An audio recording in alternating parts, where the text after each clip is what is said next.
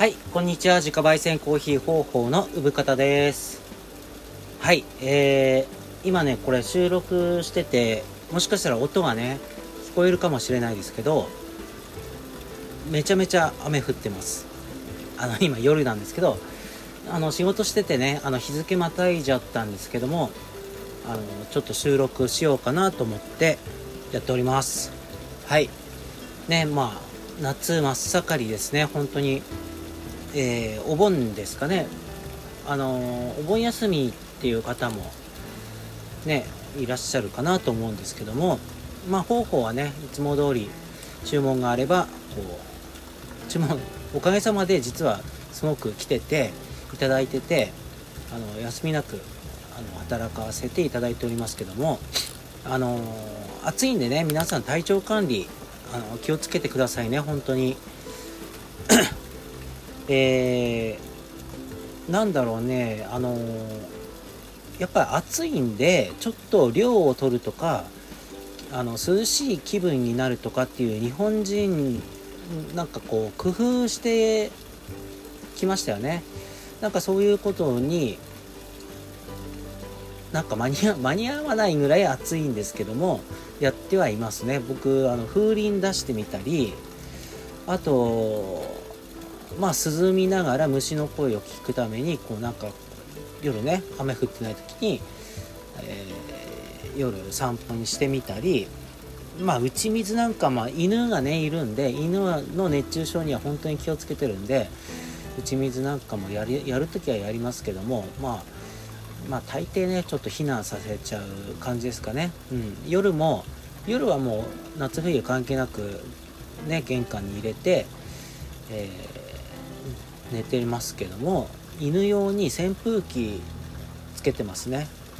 これがなんかミーねミーが扇風機に当たって寝てるんですけどすごいお気に入りっていうかめちゃくちゃ気に入ってるみたいなこう扇風機におはなんかこう体をね向けて寝てるんで、うん、涼しいんでしょうね。なんかやっぱり最近あの梅雨前ぐらいでしたかねこうトリミングに行ったんですけどもやっぱちょっと早かったですね。あの夏前に行くべきでしたかね。あの毛が伸びてきちゃって。でほっとくとすっごいモップみたいにねあのなっちゃうんであの顔かお尻か分かんないぐらいこう伸びちゃうんですよ。うちの犬は。毛が長い犬種で。で体はね細いんですけどもえーだから夏場なんかもねあの毛を切んなきゃいけないんですけどもうすでにちょっと伸びてきちゃってる感じでいますけどね。はいえー、でなんか今もですねあのー収録するにあたってまあさっき仕事ね終わってからあのー昼間切っといたダリアを、あのお花を生けて収録しております。なんかこう気分をねこうなんかこう季節とか気温とかに負けないっていうかあの日々の生活の中に潤いをなんかこう感じつつ、えー過ごしたいなみたいなのがあるんで、うん。えーちょっとお花を生けてね、まあ、生産者のこう特権っていうかすごくあの豪華に飾って収録しております。まあねちょっとあの声もね一段階上げて喋んなきゃなみたいな思っておりますけども。えーそう。それでですね毎回毎回じゃないえーたまにあのーコーヒーに合うお茶菓子コーナーっていうのをやってるんですよ。5回ぐらいやったかな。あのうちのねコーヒーに合うお茶菓子を考えていこうとかねこう探していこうっていう企画なんですけどもあのまあでもいっぱいありすぎてどれがどれっていうこう少しずつね紹介できたらいいかなと思うんですけど例えば前回だったらかりんとうのお話をしたんですけども、えー草津温泉で食べたぶどうかりんとうが美味しかったなみたいなお話をしたんですけどあれはうちのコーヒーに合いますねみたいな話をしたんですけどもまあうちのコーヒーに合う美味しいのは美味しいですよ。うちのコーヒーに合うかどうかはそれは人それぞれかなみたいな後からちょっと思いましたけども。はい、えー、まあ、今回は、えー、ちょっとテーマを絞ってアイスコーヒーに合うお茶菓子を考えていきたいと思います。うん。ホットじゃなくてアイスコーヒー。だからこの時期アイスコーヒー結構みんな飲みますよね。うん。ホットコーヒーちょっと今は頼むって方は少ないかもしれないですけども。えー、あちょっとねあの言いますと実は、えー、7月下旬からあの8月のお盆終わりまでコロンビアに関してはアイスコーヒー用にいつもやってる焙煎方法じゃないやり方で焙煎しております。アイスコーヒー用に。焙煎してるんですよ、えー、本当に暑いんでこの時期だけ去年もねややりましたけどもあの今いつも通りのなんとこうあのマイルドで角の丸いコーヒーを目指すんじゃなくてあの短時間であの焼き上げちゃう感じ。だからまあ、前回の収録の時もちょっと言ってましたけども野生味のあるちょっとパンチの強い香りと味のこうパンチのあるコーヒーを目指すってところで短時間で焼き上げるやり方で、えー、アイスコーヒー用の焙煎豆としてちょっと深入りで提供しております、うん、でこれは氷アイスコーヒーだから氷を使うんで氷ってこう味覚をちょっと鈍らせるんであのー、アイスコーヒー用に別にねこう作った方がいいなっていうことでやっております。去年もねやってでいつも通りのあの、例えば風呂山ブレンドとかだといつも通りの焙煎方法でやっててまあでもその季節のね夏とか冬とかに合わせて季節によって気温とか湿度によって微妙にあの焙煎方法は変えてるんですけどもそのまあね今夏場のアイスコーヒー用ホットじゃないアイスコーヒー用っていうところではちょっとまた全然別に、えー、焙煎しております、うん。まあ、ちょっと余談でしたけどもそれでアイスコーヒーに合うお茶菓子の話に戻りますけども、えー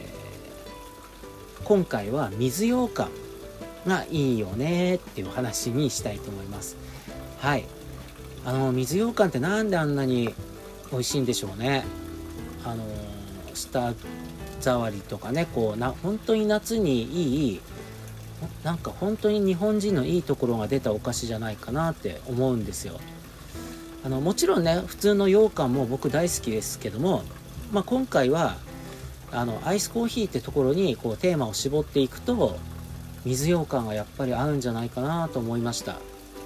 実際この間ちょっと連れてっていただいてあの大子町の、えー、伊坂本店さんっていう駅に近いところの、えー、和菓子屋さん、うん、おばあちゃんがやってる本当に田舎のおばあちゃんが対応してくれる素敵なね古いお店でしたけども行った時にもう水羊羹が可愛くてあの本当に衝動買いみたいにねパッと買っちゃいましたね、うん、で本当に暑い日だったんで帰ってからアイスコーヒーを入れて水羊羹食べたら本当にさっぱりしちゃって美味しいなって思いました。うん。でうちのねアイスコーヒーにも合うし、えー、いいんじゃないかなと思いました。でねこういつもはもうちょっと具体的にこうどこどこのこれがいいっていうお話をするんですけども水羊羹に関してはちょっと僕のデータ不足っていうのもあるんですよ。どこの水羊羹も美味しいから。うん。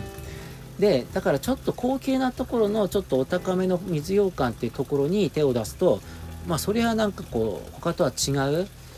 なんかこうシルクみたいな舌触りとかかもしんないですよね。だからなんかちょっと一味違うのかもしれないですけどもなんか高いお菓子を紹介したいわけじゃなくて、えー、まあ、手軽に、まあ、うちのコーヒーにねちょっと合わせるものとして合うコーヒーあ合うお茶菓子ってところを提案したいのでなんかそのどこどこの水羊羹っていうことはちょっと今回は言わないでおこうかなと思いました、えー、水羊羹全般素敵。うんあのこの世にあって素敵なもの水羊羹って感じですかね。はい。えー、ああとね、まあ、羊羹の話をちょっとしますと僕がね小さい頃から親しんでる羊羹は、まあ、僕福島出身なんであの福島市じゃなくて福島県にいるいるんですけどもあの母親のね実家が二本松の方なんで 二本松にねちょっと遊びに行くことも多いってことで、まあ、二本松って結構文化もね、えー、豊かなところなんですけども最近だとカフェ文化なんかもあの充実してるらしくて結構テレビなんかでもよく見ますけども昔からある和菓子屋さん老舗の和菓子屋さんが、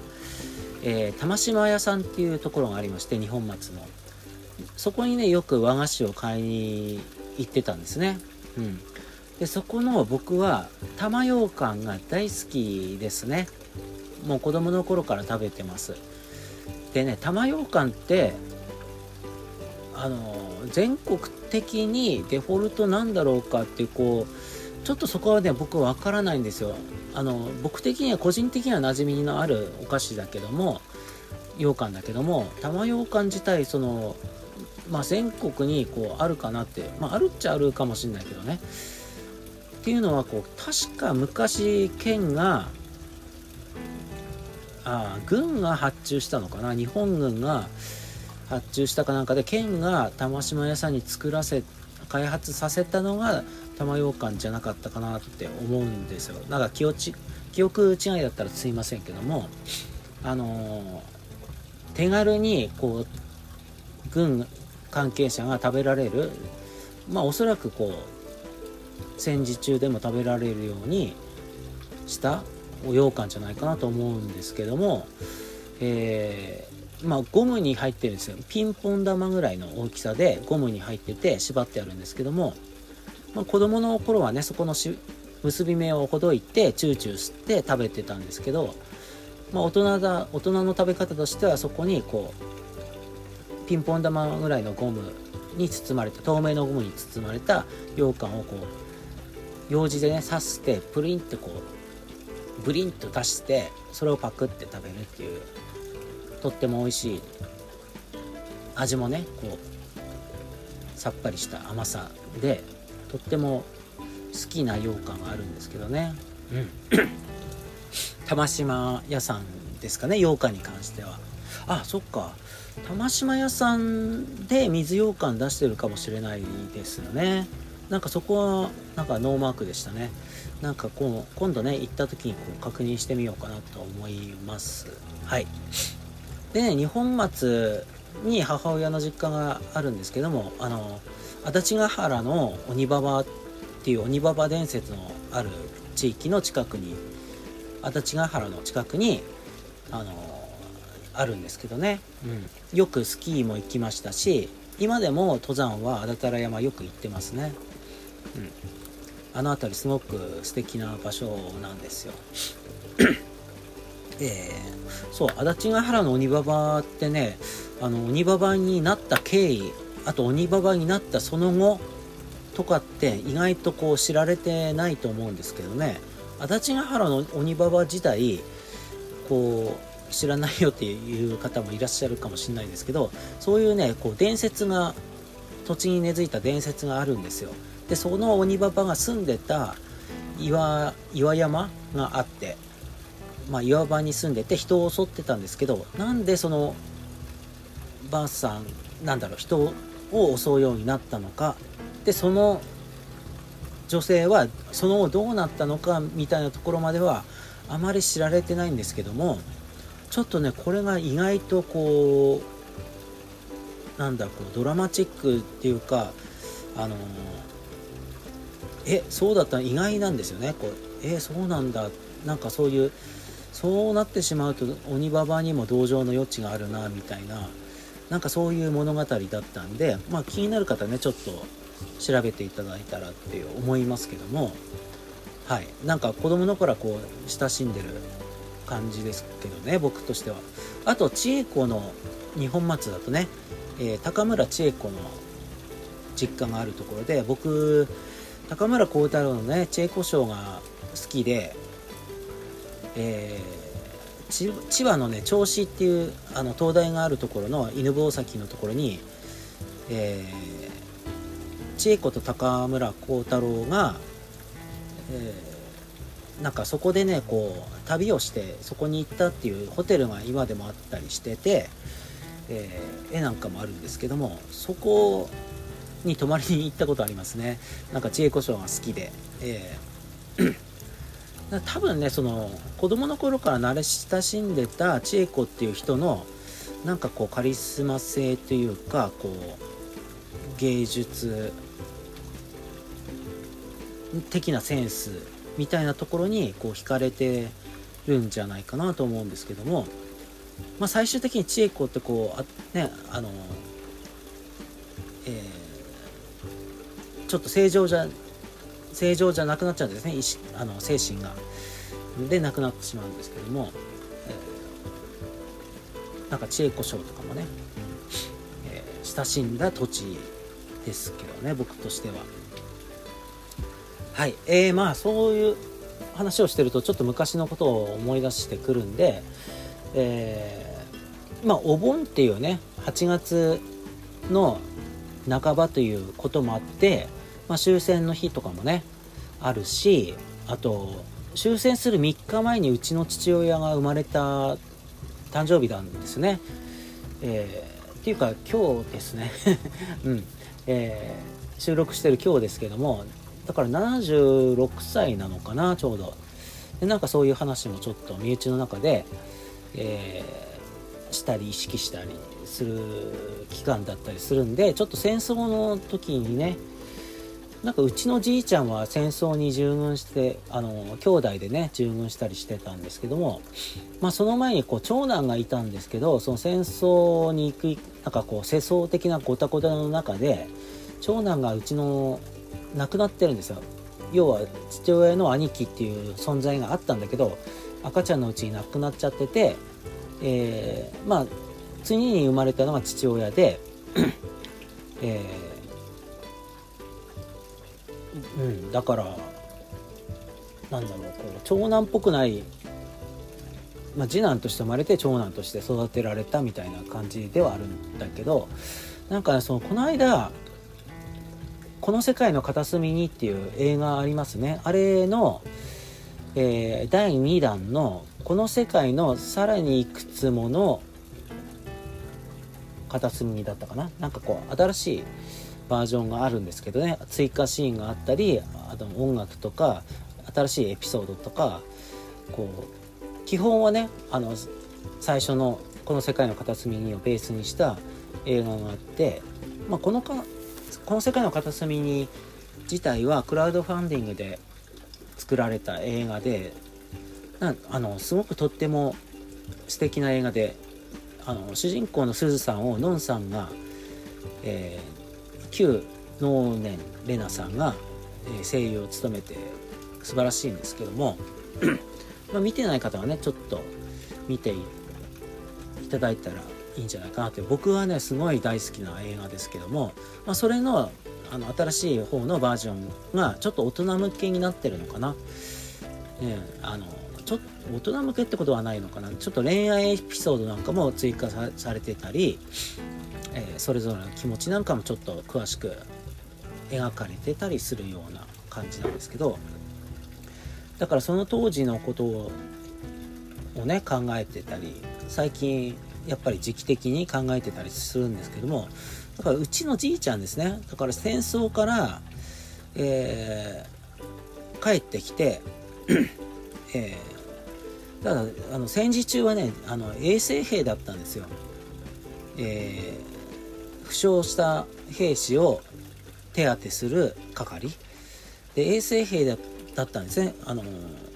じいちゃんの方は。で弟と一緒に行ったんだけど弟は違かったのかな。うん。でまあなんだろうこうこれはこの話ねちょっと前にも一回やしてるんですけども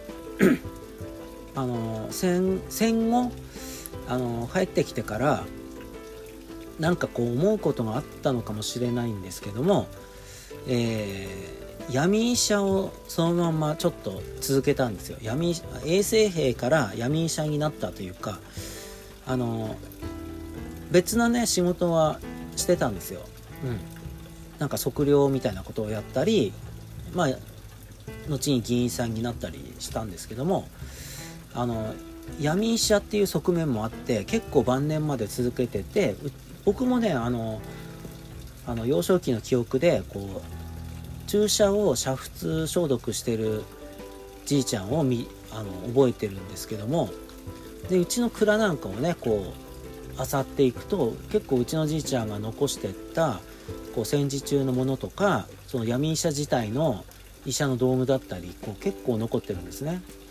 でまあ大した治療みたいなことはやんなかったかもしんないけどもまあおそらくこうブドウ糖とかねそういうものをこう注射するとか、えー、まあなんかちょっと着付けみたいなことぐらいはやったのかもしれないですね。あの元気がない人向けに、うん、なんかちょっと薬みたいなのも出してたら何なんだろうね。本当にまあ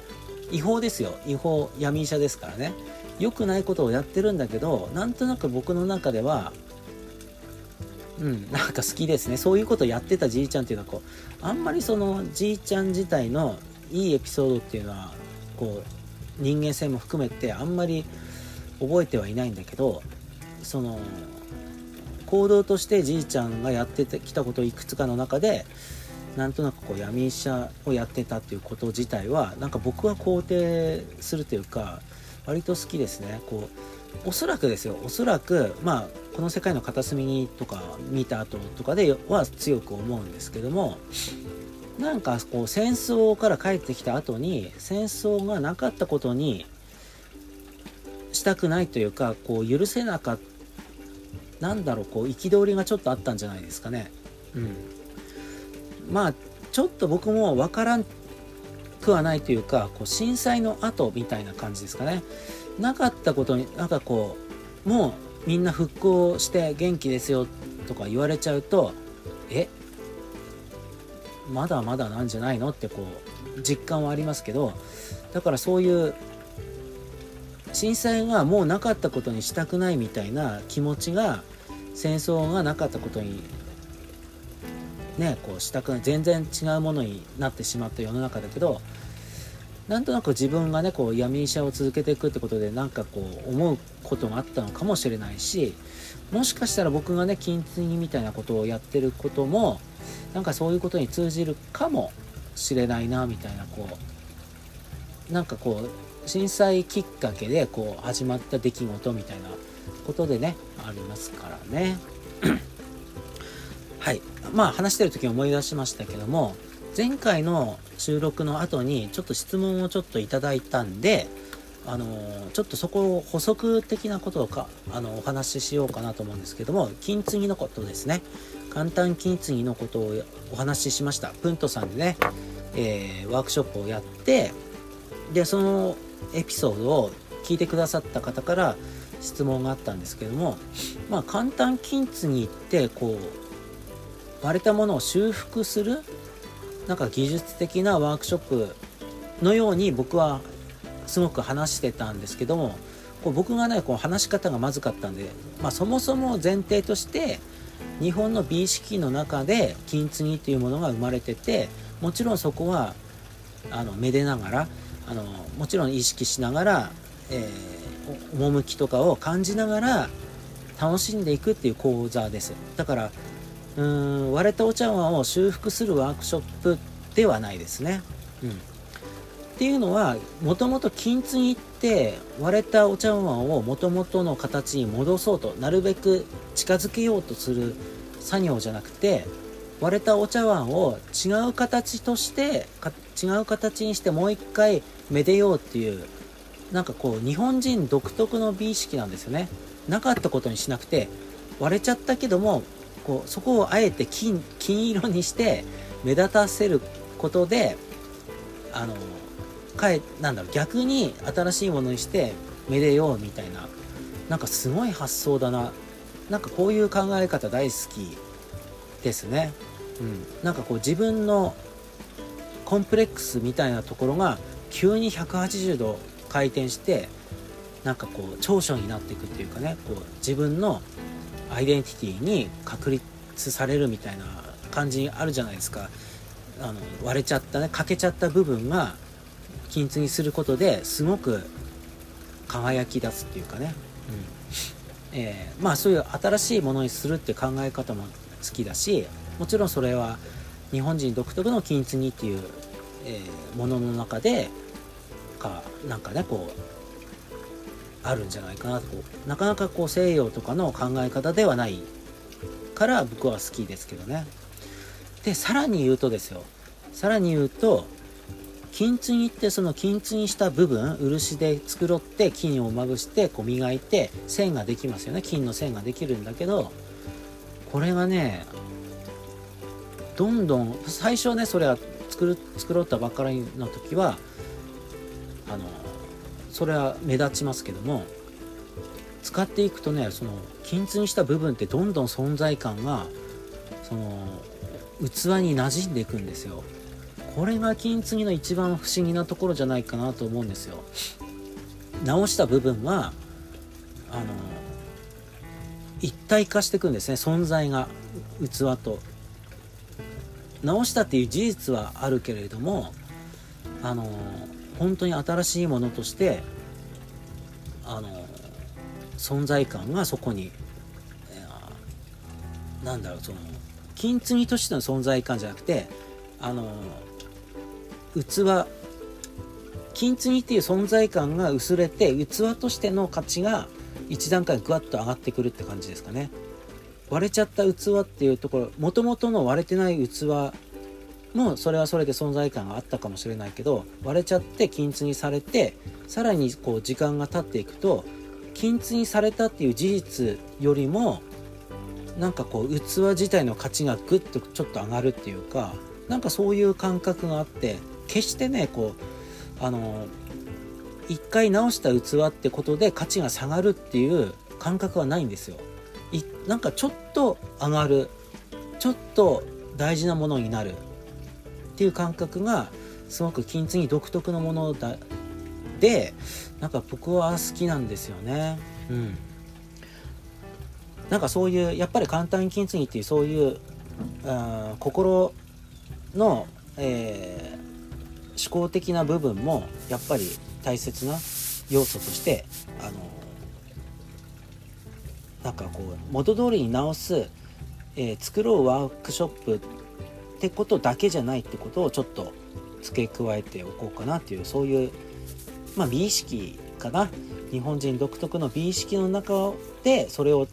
こう楽しむ講座っていうあの簡単金継ぎなんでねもちろん本当の漆は使わないけどもそういう部分は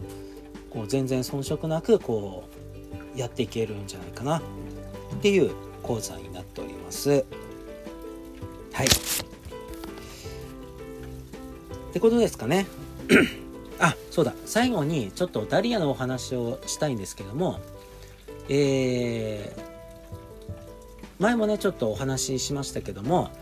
えー、大子町の雑貨店のめめぐるさんであのダリアをねこうお花を置いてもらえませんかねみたいなお話をしてたんですよね前にね。あのエピソードの時に、えー、ゲストトークの時に。で先週ぐらいかなちょっと、えー、ダリアを置き始めました。本当にえー、めめぐるさんの店主のもえみんさんの本当にご好意によるものですごい感謝してるんですけども、えー、めめぐるさんでお花を置いてもらってますちょっとねちょっとだけ、えー、試しにっていうところですけどもなんかめめぐるさんで頑張っていただいてなんかこう結構売れたらしいですね。うん、買っていただいたみたいです。あの、本当にありがとうございます。でね、その、大悟といえば僕あの、毎年イベントに参加してたんですよ。丘の上のマルシェっていうね。で、丘の上のマルシェは、えー、8年間参加したのかな。で、第2回から参加してて、8年間参加したんですけど確か、えー、次で10周年だったなと思うんですけどね、えあ丘の上のマルシェ自体はねで最初そのお客さんなんかもつかなかったんだけどその丘の上のマルシェ自体のあのイベントがこうスタッフさんの努力によって色大きくなっていったりこうすごいいろんな人がこう力添えしてくれたおかげで結構大きなイベントになっていったっていうのもあるんでそう2回3回4回ってこう参加しているうちにこうダリアの方もあの取材なんかも受けたりしたしあのダリアのファンなんかもねついてくださって毎年丘の上のマルシェに来たらこううちのダリアを買って帰るんだよとか毎年楽しみにしてるよ今年も来たよとかっていうお話なんかもしてたんで僕自身すごい楽しみにしてたしその楽しみにしてる方に今年もダリアを届けられたっていうみたいなところですごく充足感を、えー、満足感を感じてたんですね。うんえー、なんですけどこの去年と今年と丘の上のマルシェは開かれないですけどもなんかそういうところであのなんか欲しがってた方が寂しがってるんじゃないかなみたいな思ってたんですねだからどうにかしてなんかえー、届けられないかなとか思ってたんですよ。あの大量にじゃないと思うんですね年に1回この日はダリアちょっと5本ぐらい買ってくんだみたいな楽しみがあったと思うんですけどでそういうことがめめぐるさんでお花を置いてもらうってことでちょっとそういう行けばねこの手に入る第5マッチでっていうことで、えー、イベントやってた場所でなんかそういうダリアを置ける場所ができたっていうことが本当に嬉しいですね。うん、はいっていうことでだから近隣の方なんかもそこに行けば買えるんだよってこうなんかねこう続けていけばこう届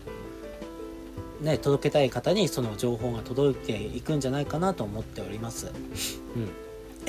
まあ最初はね、えー、こう認知度が低い分あの反応がないかもしれないけども続けていくうちにこうある瞬間からこうなんかこうえー、ね、そういうタイミングが来るんじゃないかなと思って。だから続けるってこうそういうことかなと思うんですけどね。まあコーヒーもそうですよ。僕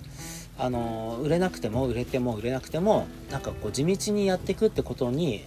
ことでなんとなくこう人とつながっていくってことを信じてるんで、えー、やっていきたいなと思っております。はい。えー、あそれとねあの実はベースショップうちの、えー、インターネットのお店でも、えー、お花をね一番花からあの売り始めました。で1箱20本ぐらいで、えー、販売しております。あの遠方の方とかまとまった数が欲しい方とかもしよかったらちょっとチェックしてみてください。で去年もねこれやってみてお花の需要がすごいあったんでで去年はねちょっと遅めに始めたのかな。でも今年はちょっと一番花から始めてみてっていうのはやっぱりその 一番花しか提供できないお花ってあるんですよ。あの例えばノーブルピーチっていうピンクのお花ってあの2番花3番花になるとちょっと形が崩れてくる。露芯って言ってねあの芯が真ん中の花びらが抜けちゃうっていうこう現象が起きてきてあの日照不足だったり暑さで疲れてたりっていうことで花の形が崩れていくので一番花が一番こう提供しやすいから1番果からこう今年は販売しました、うん、2番果3番果だけじゃなくてね1番果も今のうちに楽しんでいただけたらなと思っております。